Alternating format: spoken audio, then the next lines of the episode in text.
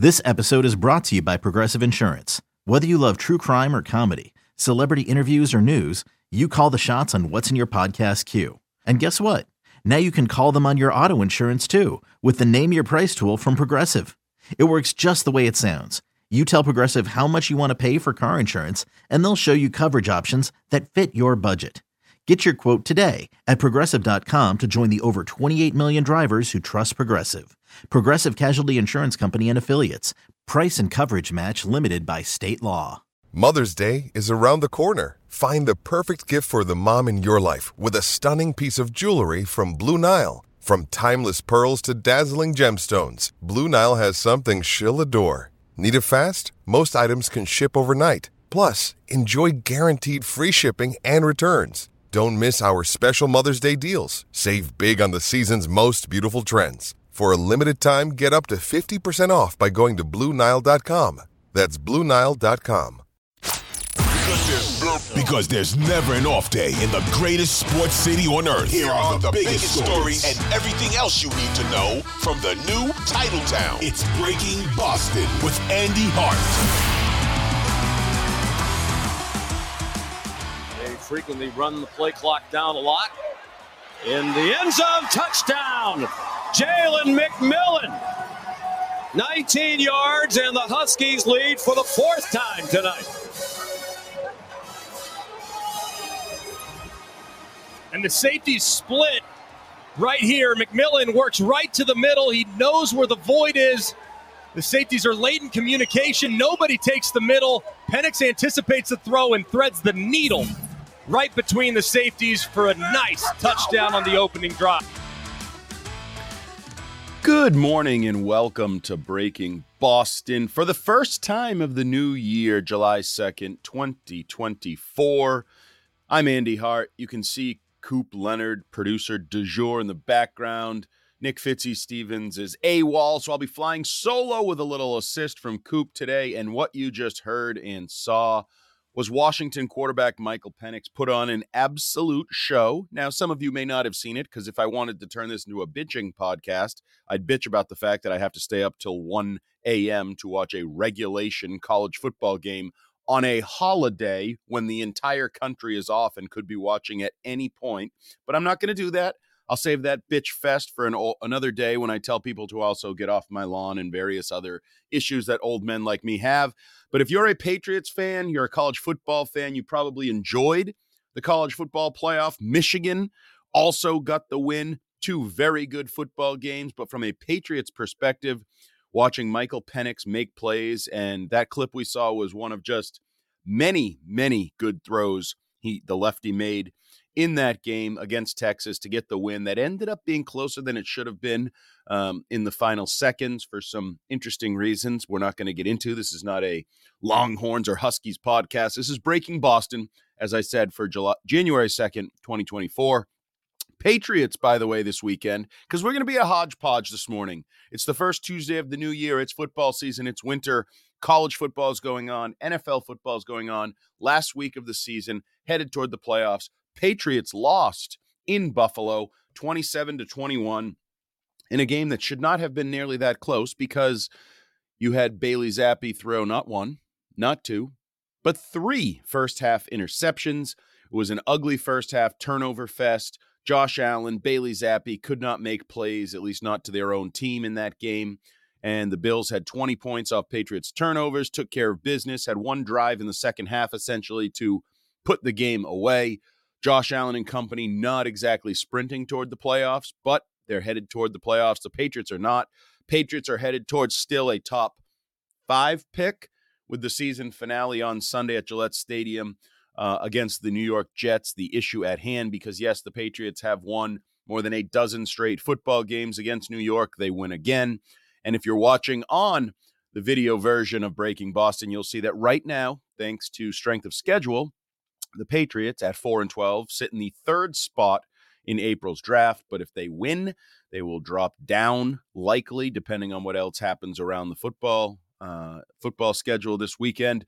But the Patriots, if they can lose, find a way to lose to a Jets team that uh, is also, by the way, in the top 10 picks, scary for New England. And if you're a Patriots fan, The Jets have the possibility at 6 and 10 of picking eighth or higher, getting a top 10 selection to add to Aaron Rodgers next season. Uh, Breece Hall, Garrett Wilson, Sauce Gardner, the young talent they are putting together in New York could get another body or, or will get another body in the top 10 picks. But from a Patriots perspective, the only question about the show that Michael Penix put on uh, last night is whether that moved him up too high. Does that make it a problem? Are you going to have to take Michael Penix? I saw some people saying that Michael Penix is now going to be a top five pick. Um, I can't really jump on board with that.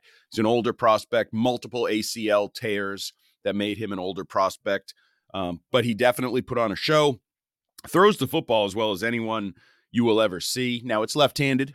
So, some of us that have biases against left handed people, yes, I'm going to admit it. Left handed quarterbacks bother me. You can take your Steve Young and your Mike Vick and those guys and shove it up your keister because I've always thought left handed quarterbacks are a little bit weird, look funny, and not as good. But Michael Penix looked more than good enough last night. Now, he has great receivers he is throwing to, which will take him down the road of the various arguments of Joe Burrow and others over the years, where is it the receivers or is it the quarterbacks? When they get to the NFL, you often find out. But Michael Penix put his ma- name in the mix, I would say, for the first round, and that could be a problem for the Patriots because I saw a lot of people on Twitter during the course of the game last night saying, "Ooh, Marvin Harrison at three, Michael Penix atop the second round sounds like a little good draft plan for New England." And I would agree with that. I think that would be a really fun and potentially uh, highly optimistic draft come April. If you were able to get Marvin Harrison in the top five picks and then swing back around the top five picks in the in the second round and take Michael Penix, the problem is that may not be an opportunity. Uh, Jayden Daniels obviously uh, is going to be in the mix for one of those top five picks, and then after that, it could be Michael Penix next. And we know that quarterbacks get overdrafted. C. Jones, comma Mac in the middle of the first round. And Michael Penix is a guy that's probably going to move up the draft process to late first round pick, mid first round pick, top 10 pick. Who knows where that ends up? I've seen various speculation and opinions on that. If he is indeed the fourth quarterback drafted, where does he go? It doesn't look like he'll be available in the second round. Good news is Bo Nix also put on a show for the Oregon Ducks as they won their game in blowout fashion.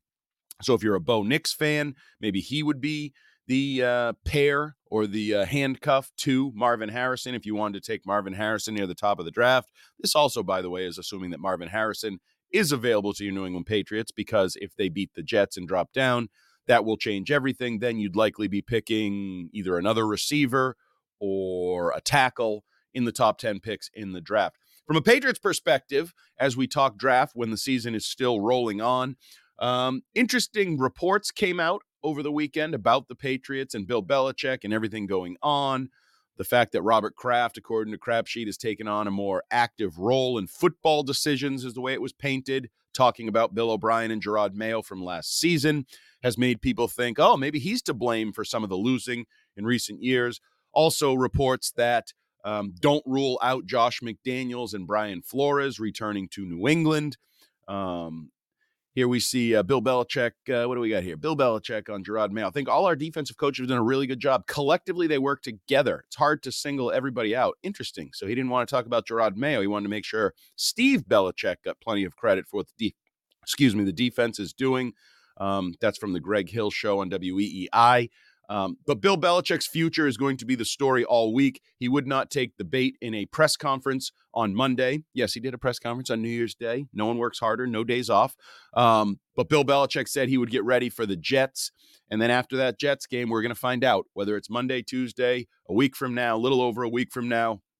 What does the future hold for Bill Belichick and the New England Patriots? Could it actually be a parting of ways? Now, um, Ian Rapoport, I keep calling him crap sheet. Apologies to him, but you know, it is what it is. Ian Rapoport uh, reported that it's unlikely there's going to be a pure firing, which I don't really understand. He said it would be better, they would hope to make it a parting of the ways. But as I said on Twitter, and no one has given me an answer to, if Bill Belichick does not want to part ways, then how can you move on without firing him?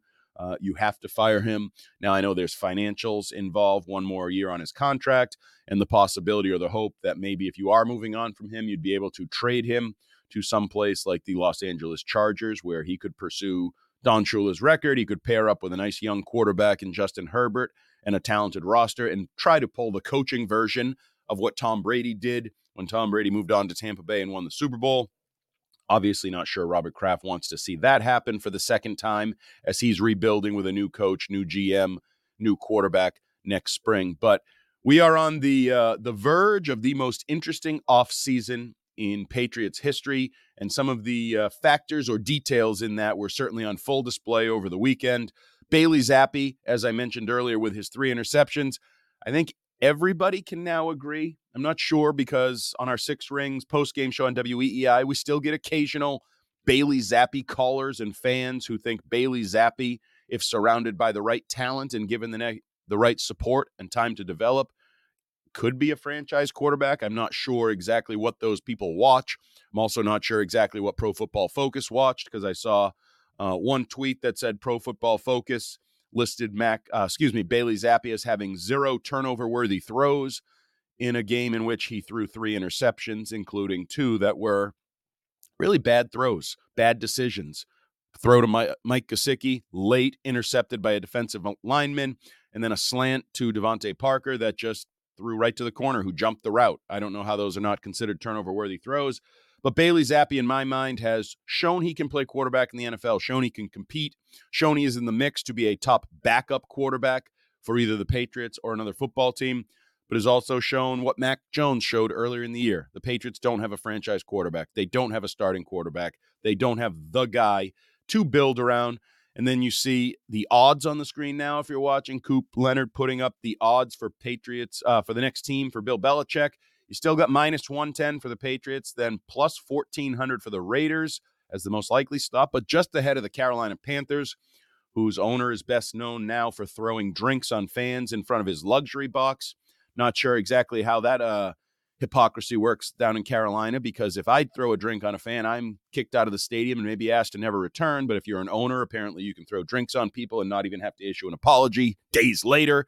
That's a rant for a separate day on a separate podcast as well along with the late night bowl game rant.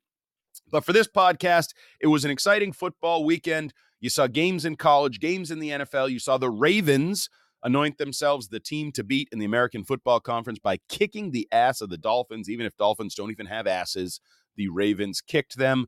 And you have the Patriots putting up the good fight in Buffalo, losing 27 21 to help solidify top five draft status, even in a game that Bailey Zappe threw three interceptions.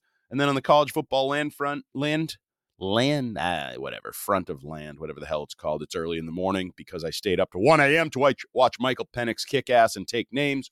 Bo Nix kicked ass and took names. We all know that Caleb Williams didn't play, Drake Maye didn't play, Jayden Daniels didn't play. No one on Florida State played because we have guys sitting out getting ready for the draft. But if there's one star, I would say, from New Year's weekend, college football playoff right now, it's Michael Penix, who made himself some money, made himself some fans in New England and probably elsewhere across the NFL with his big left arm and his big victory to stay undefeated to set up in a little over a week the college football playoff finale, the national championship game, where you'll see Michigan face off. And if you're a Jim Harbaugh guy, love him, hate him, see him in the NFL next year, looking for his national title. And Michael Penix looking to stay undefeated and get his national title before he and many other players on that Washington Huskies offense, those wide receivers, make the jump to the NFL. This has been Breaking Boston for January 2nd, 2024. It's winter, it's basketball season, it's hockey season. It's kind of the hot stove season for the Red Sox who traded Chris Sale. I guess I should get excited. Woo wee. Giolito, woo wee. His ERA is higher than my weight post freaking Thanksgiving. But anyway, we are going to say that this was a football weekend, New Year's weekend. Patriots lose, Michael Penix wins, and all of America is excited for the national championship. For Coop Leonard, for Nick Fitzy Stevens, who is somewhere, somehow, some way prepping for a Six Rings podcast.